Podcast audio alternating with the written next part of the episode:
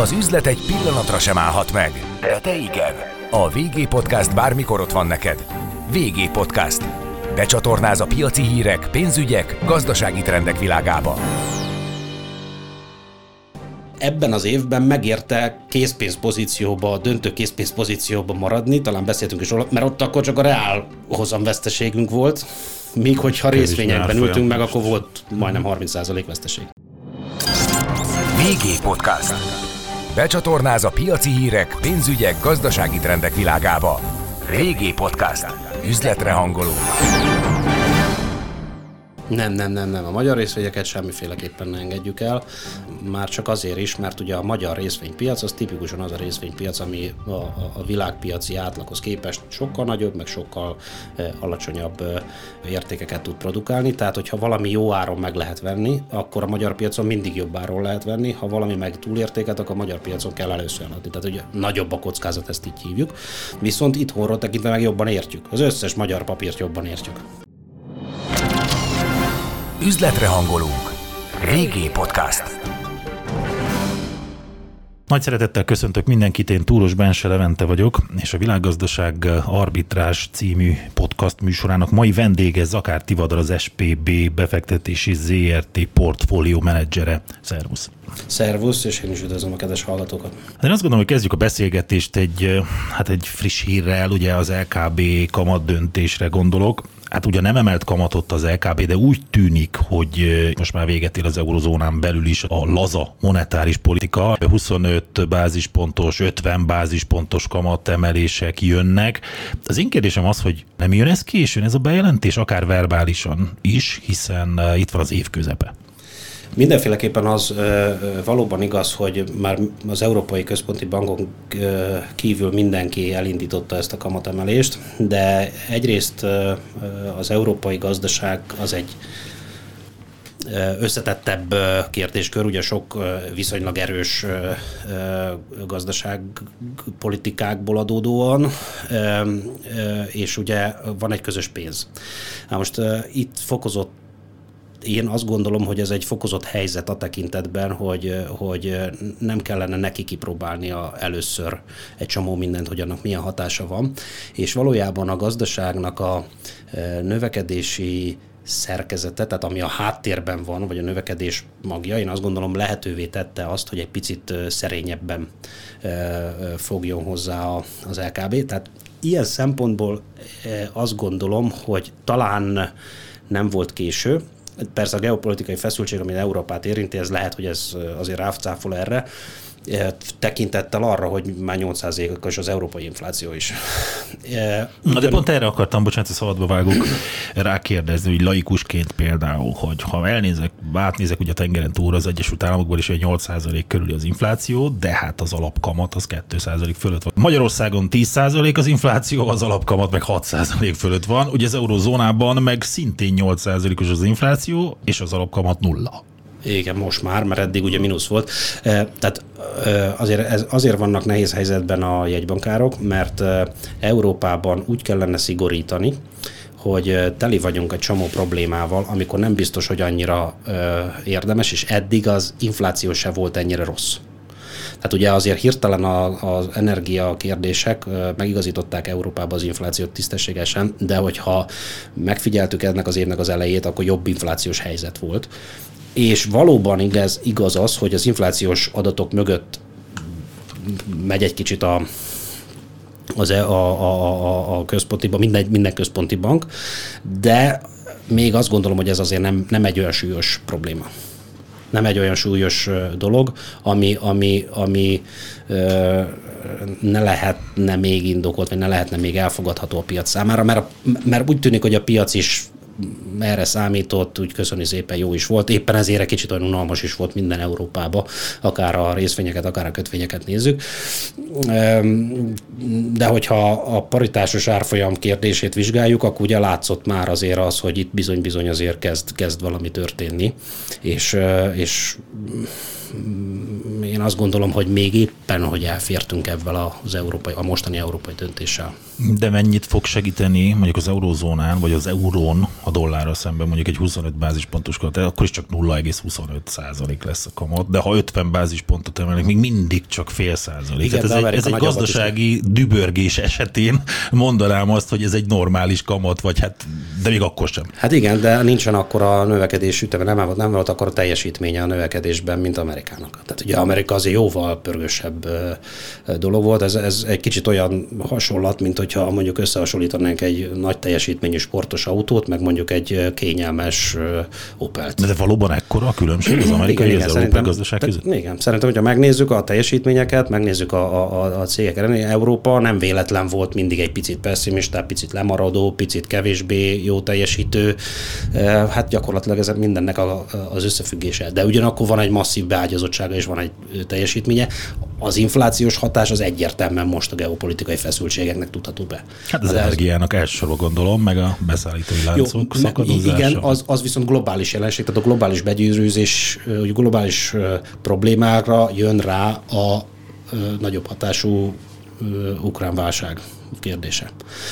Egyértelmű. Az, az, az biztos, hogy, hogy be kellett fejezni most már a, a, a lazítást, és nem lehetett tovább táplálni az Európai Uniónak a, a, a, a, piacait azzal, hogy még adunk. Tehát egyértelmű, hogy ennek itt most vége volt, de én úgy érzem, hogy, hogy annak azért van helye hogy nem, nem akarjuk magunkat rögtön megfojtani viszonylag magas hirtelen kamatemelésekkel, stresszes stresszes szitukkal. Mit jelent ez egyébként az euróra, illetve hát egészen pontosan a forintra nézve? Ugye mi folyamatosan a forintot az euróhoz viszonyítjuk, és ahhoz képest mondjuk azt, hogy most gyengék vagyunk, vagy erősek, de ha kamatemelésbe kezd az Európai Központi Bank, az értelemszerűen erősíteni fogja az eurót mondjuk a dollárral szemben. Ez azt jelenti, hogy mi azonnal gyengülni fogunk tovább?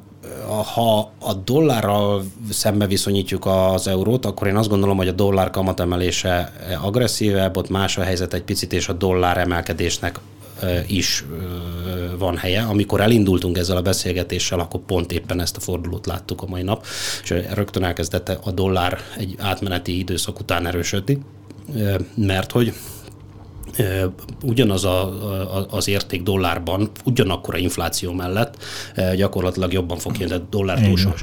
A forintnak viszont az a problémája alapvetően szerintem, mert nyilván a gazdasági hatások sokkal jobban érintenek bennünket, hogy a dollár elszívó hatása megjelenik egyszerűen a minden regionális deviza, minden, minden fejlődő piaci devizának problémája lesz ebből. Beszéltünk már korábban is róla.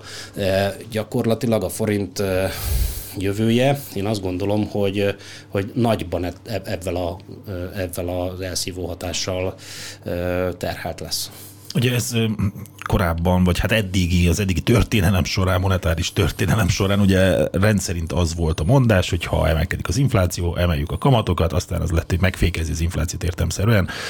De ez most úgy tűnik, hogy ez nem lesz elég, vagy nem tudom, szerinted elég lesz? Én úgy látom, hogy pusztán monetáris eszközökkel alig, ha lehet ezt a dübörgő inflációt megállítani. Igen, mindig erről van szó mostanában, hogyha ebbe az elmúlt másfél hónapban nézzük a vezető híreket.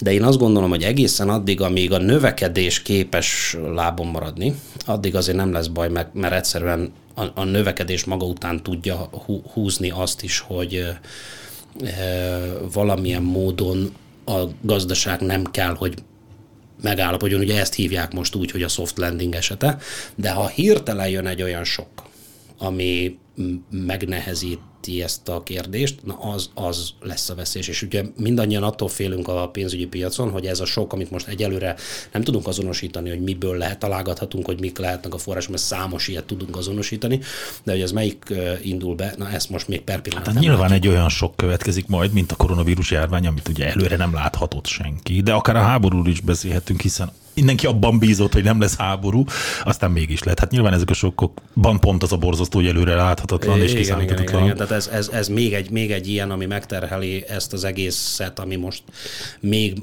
valamekkora növekedés mellett látható. Hát ez biztos, hogy előbb-utóbb, tehát e, ez nem tesz jót. Tehát az, az biztos, hogy még egy ilyen téglát kihúzunk a, az egyébként már lukas falból, ami akkor mindenütt probléma, a kártya akkor lehet, lehet no de, ha nem a monetáris politika, akkor mi fogja megfékezni az inflációt? Ugye ebben a kérdésben szerintem a monetáris politika önmagában nem elég. Mert egyszerűen arról van szó, hogy, hogy, hogy, a, hogy az infláció kínálati oldali problémákkal küzd. vagyis az, az sokkal inkább... Keresleti piac van. Igen, igen. Tehát na az, hogy egy picit esetleg a munkaerőpiacot, most úgy látjuk a mai napi amerikai adatokból, hogy a munkaerőpiacon, mint hogyha valami változás bekövetkezett volna, ami több munka nélküli kérelemmel járt, ez viszont az inflációt csökkentheti a keresleti oldal visszafogásával. De a kínálati oldal, hogyha ez sajnos azzal fog ö, folytatódni, hogy a kínálati oldal is lemegy, akkor az olló továbbra is nyitva marad, nem, nem összefelé tart, tehát akkor, akkor, akkor van a, ez a rossz szenárió, ez a, ez a problémás eset. Tehát vissza kéne billennie úgymond a kínálati piacnak, ami ugye még a járvány előtt Igen. gyakorlatilag Igen. élt. Amire most azért van esély, mert ugye újra megnyitott Kína, el tudunk indulni. Nyilván az Európai Uniónak nem annyira szerencsés ez az olaj és a földgáz, ugye most elővettük a földgáz kérdést, és akkor a, a, a földgáz szituációja. De mindenféleképpen azt gondolom, hogy ha képesek vagyunk elúszni úgy, úgy általában az egész világra igaz, az képesek vagyunk elúszni úgy, hogy, hogy lényegesen a növekedés nem mm, sérül, egy kicsit a növekedés dinamikája lassul, az fog a soft landinghez vezetni, amit így, így olvashatnak a kedves hallgatók, hogy a soft landing így, meg úgy, meg amúgy. Hogyha ez nem történik, akkor van baj. Ugye egy pár perccel ezelőtt úgy fogalmazta, hogy hogy erőteljesebb az amerikai monetáris politika, vagy a kamatemelő lépések, de ugye most nemrég nézegettem így a kötvényhozamokat is, és ott inkább azt láttam, hogy a piac elkezdett árazni egy lassúbb szigorítási ciklust. A gazdasági növekedés nem biztos, hogy olyan mértékű lesz. Mégiscsak egy deflációs veszély áll fenn? A, a, monetáris politika addig tud játszani ezzel a kamatemeléssel, amíg neki fájdalmas, túlságosan fájdalmas nem lesz. Hol lesz túlságosan fájdalmas?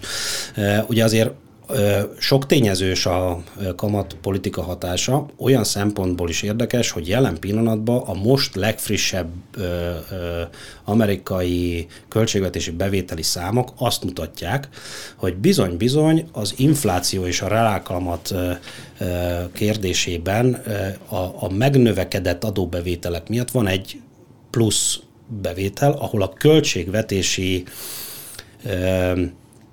költségvetési plafontól, a hiány, hiánynak a mértékétől el tudunk lentebb lentebb rugaszkodni. Na most ez tehát elinflálja az adósságot. Valójában elinflálja az adósságot, Igen. tehát ez azt is jelenti, hogy az újrabocsátásoknál nem kell olyan mértékű rábocsátásokkal finanszírozni ezt a dolgot, mint amiért ugye láttuk korábban, hogy, hogy viszonylag komoly eh, politikai viták voltak a kamatplafon esetleges megemeléséből, és ugye eléggé kiélezték ezt a helyzetet, hanem itt egy kényelmesebb szituáció fog a politikának is eh, fölállni.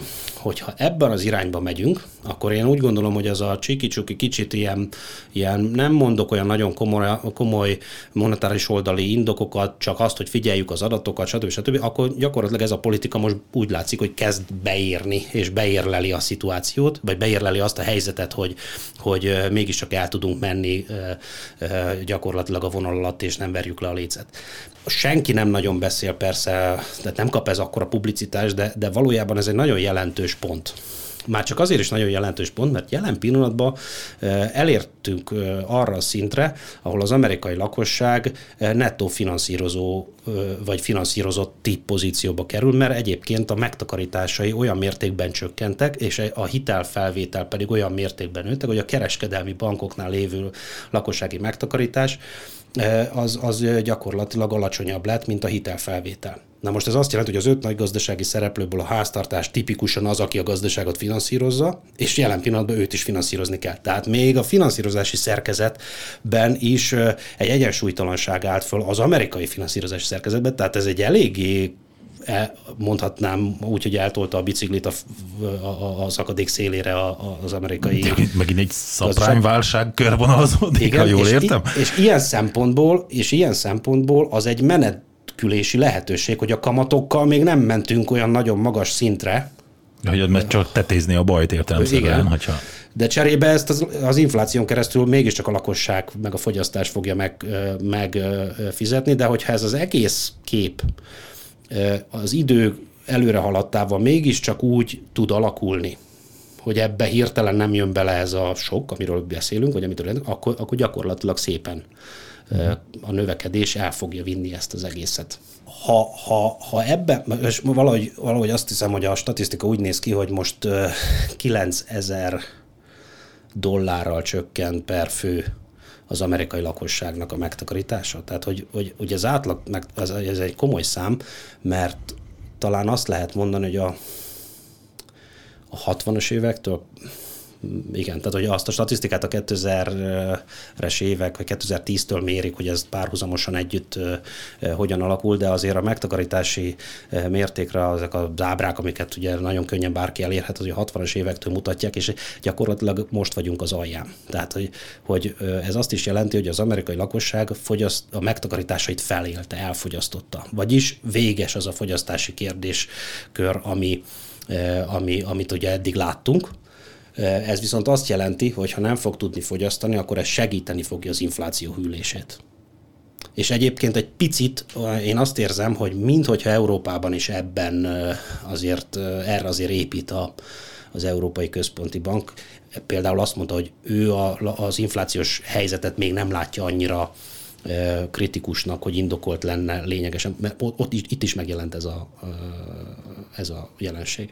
Bár itt az Európában azért a bankoknak nagyobb a hatása, Hát szigorúbb is a szabályozás Ugye, de ez azt is jelenti, hogy még inkább jelen, jelen, jelenik ez a hatás. Tehát még inkább meg fog jelenni Európában ez a, a inflációt hűtő hatás. Úgyhogy mindezek a kis apró mozgások együttesen elég komoly szinergiákat tudnak az inflációra, inflációra vagy elég komoly hatást tudnak az inflációra kifejteni, de én azt gondolom, hogy, hogy, hogy a, a már eddig, ugye január óta megtörtént eszközár leértékelés, kötvény, részvény, minden ment lefelé. Tehát nem, nem, nem tudunk most igazán, mondjuk a commodity nem, tehát ugye az áruk nem, de, de ott is azért van egy viszonylagos pedig az áruszerkezetet is szét kell szedni, mert nyilván az olaj meg az energia nem, de, de, de hogyha az árukat kihagyjuk a képből, akkor a pénzügyi eszközöknek a leértékelődésében jelentős elmozdulások voltak.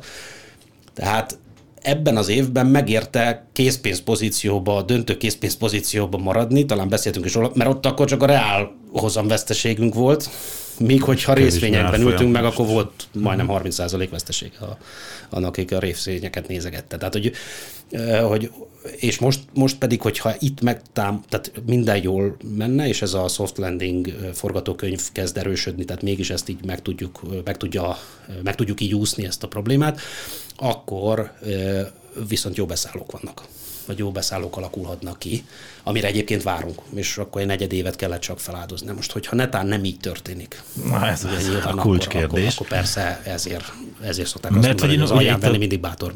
Így van. Mert hogy itt ugye az állampapírpiacra visszatérve, és az állampapírpiaci, most az amerikaiakra gondolok elsősorban hozamokra visszatérve, ugye mit árazhat az a befektető akkor ezek szerint, aki 8%-os infláció mellett megvásárol egy állampapírt, vagy egy rövid futamidőre gondolok most elsősorban, de mondjuk fele annyi hozamér, vagy még kevesebbért?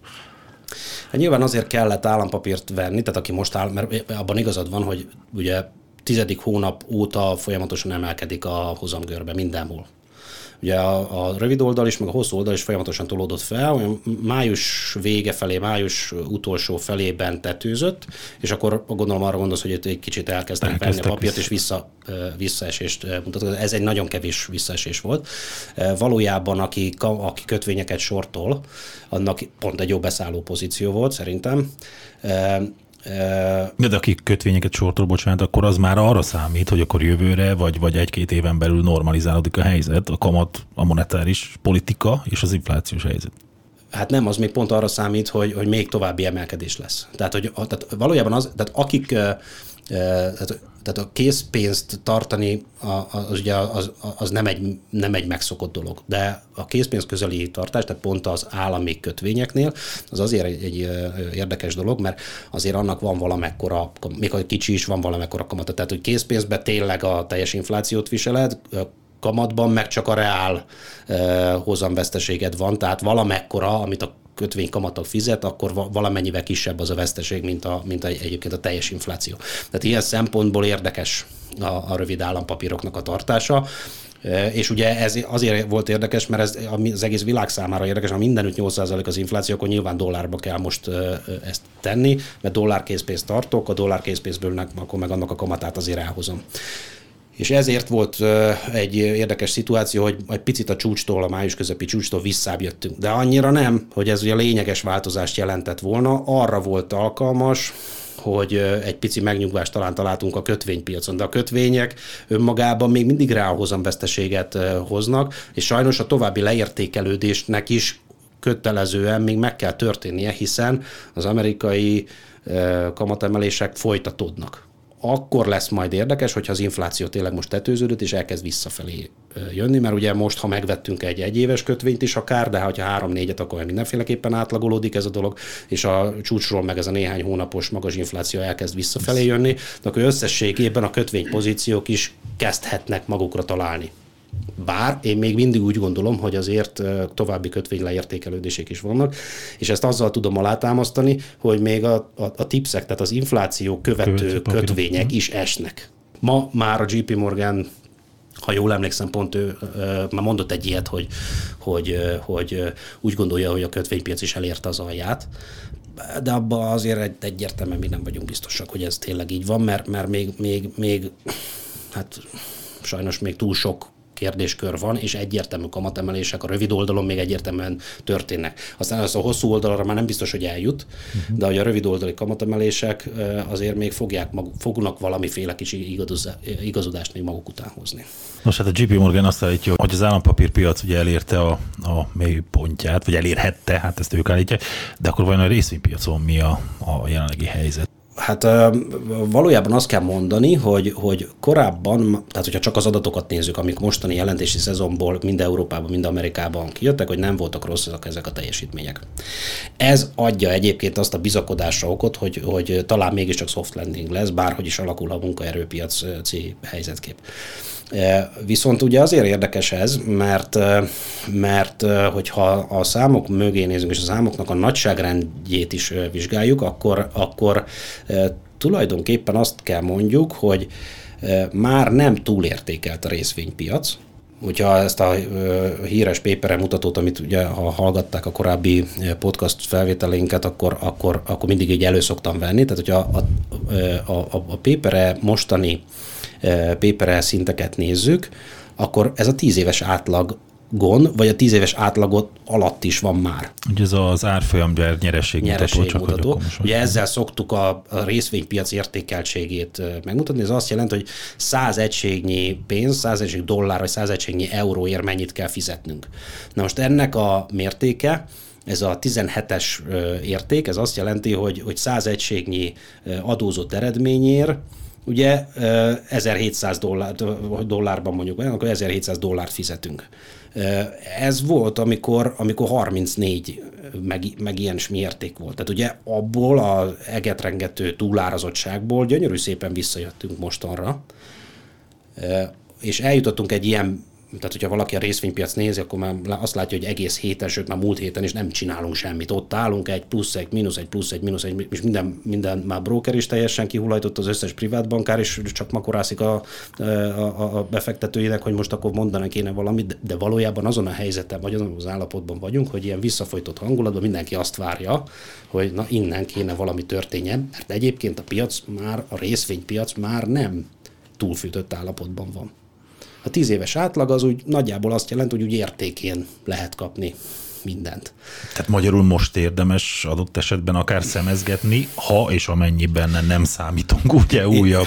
Én, én azt szoktam mondani, hogy most már biztosan kész kell legyen az a lista, amiről, amiről el tudjuk dönteni, hogy ha, ha elkezdjük, ha megjön a vételi jel, akkor mit fogunk megvenni elsősorban. Tehát a részvénypiacon egyértelműen ez a helyzet már. Ez az amerikai részvényekre igaz? Hát vagy, az amerikaiakra vagy... mindenféleképpen, de ne, én azt gondolom, hogy Európában is hasonló egy picit a szitu. Itt is azért meg volt a leértékelődés, tehát itt már készen kell lenni arra, hogy, hogy nem most kezdjünk-e gondolkodni. Tehát, hogyha tudja tartani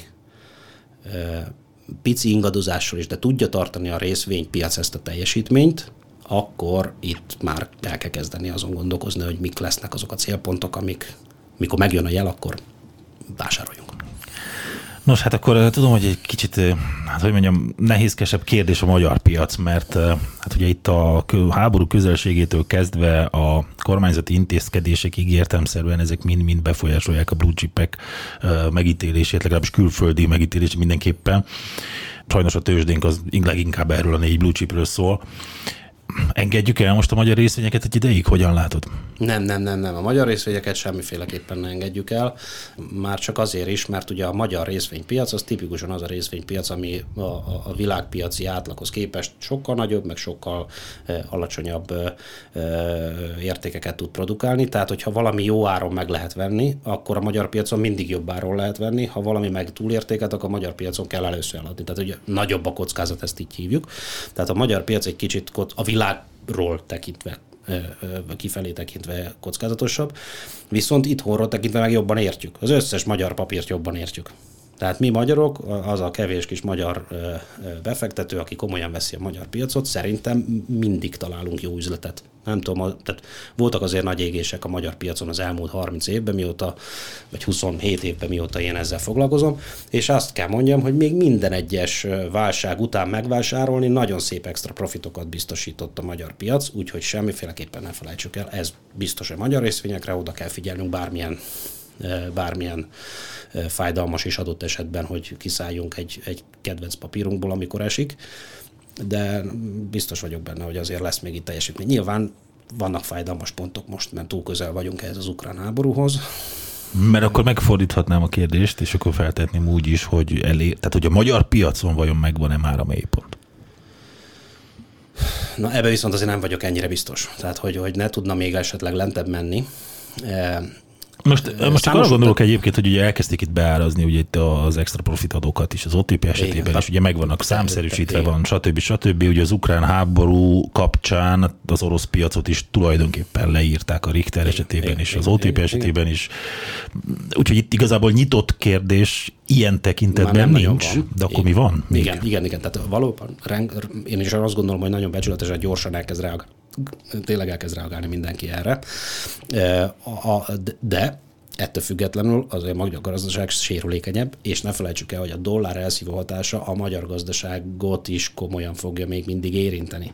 Ez minden szempontból befolyásolja a pénz- és tőkepiacainkat, így aztán nyilván lehet még hatása.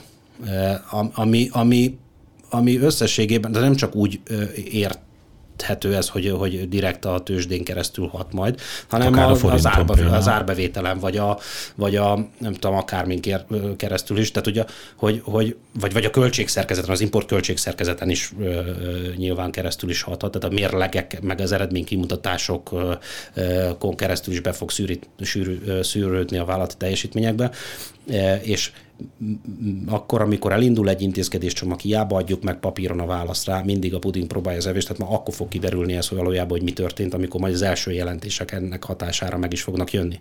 Ugye a mostani ö, intézkedések azok január 1-től aktuálisak már, tehát valójában érezni fogjuk a hatását viszonylag gyorsan, és látni fogjuk gyorsan, de ehhez mindenféleképpen kellenek az első jelentések, hogy, hogy, hogy tisztább képet kapjunk, de az mindenféleképpen sokat számít, hogy, hogy ezek azért beárazhatók már.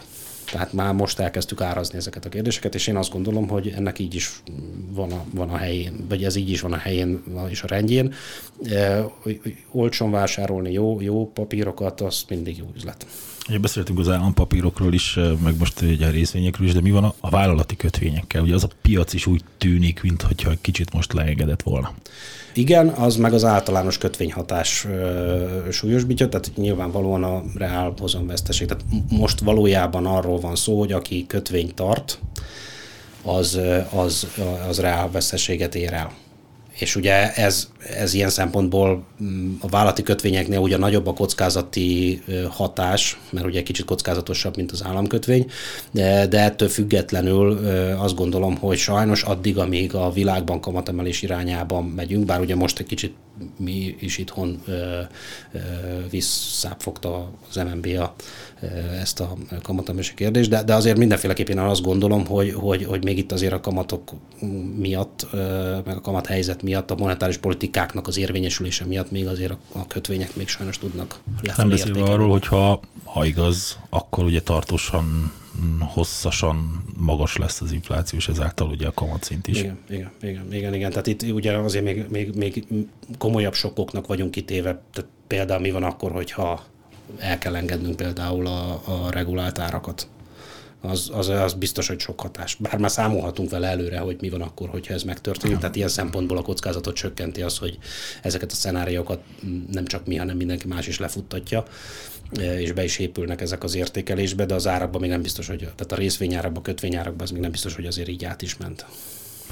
Akkor ha most kellene egy portfóliót összeállítanod, Ilyen borús jövőkép mellett miket szemezgetnél bele? Szektorokat keresgetnél, adott esetben akár fegyverszektort, mert hát ugye most ez sajnos aktuális, vagy energetikai cégek, vagy hogy ilyen alapon súlyoznál, vagy inkább fundamentumok?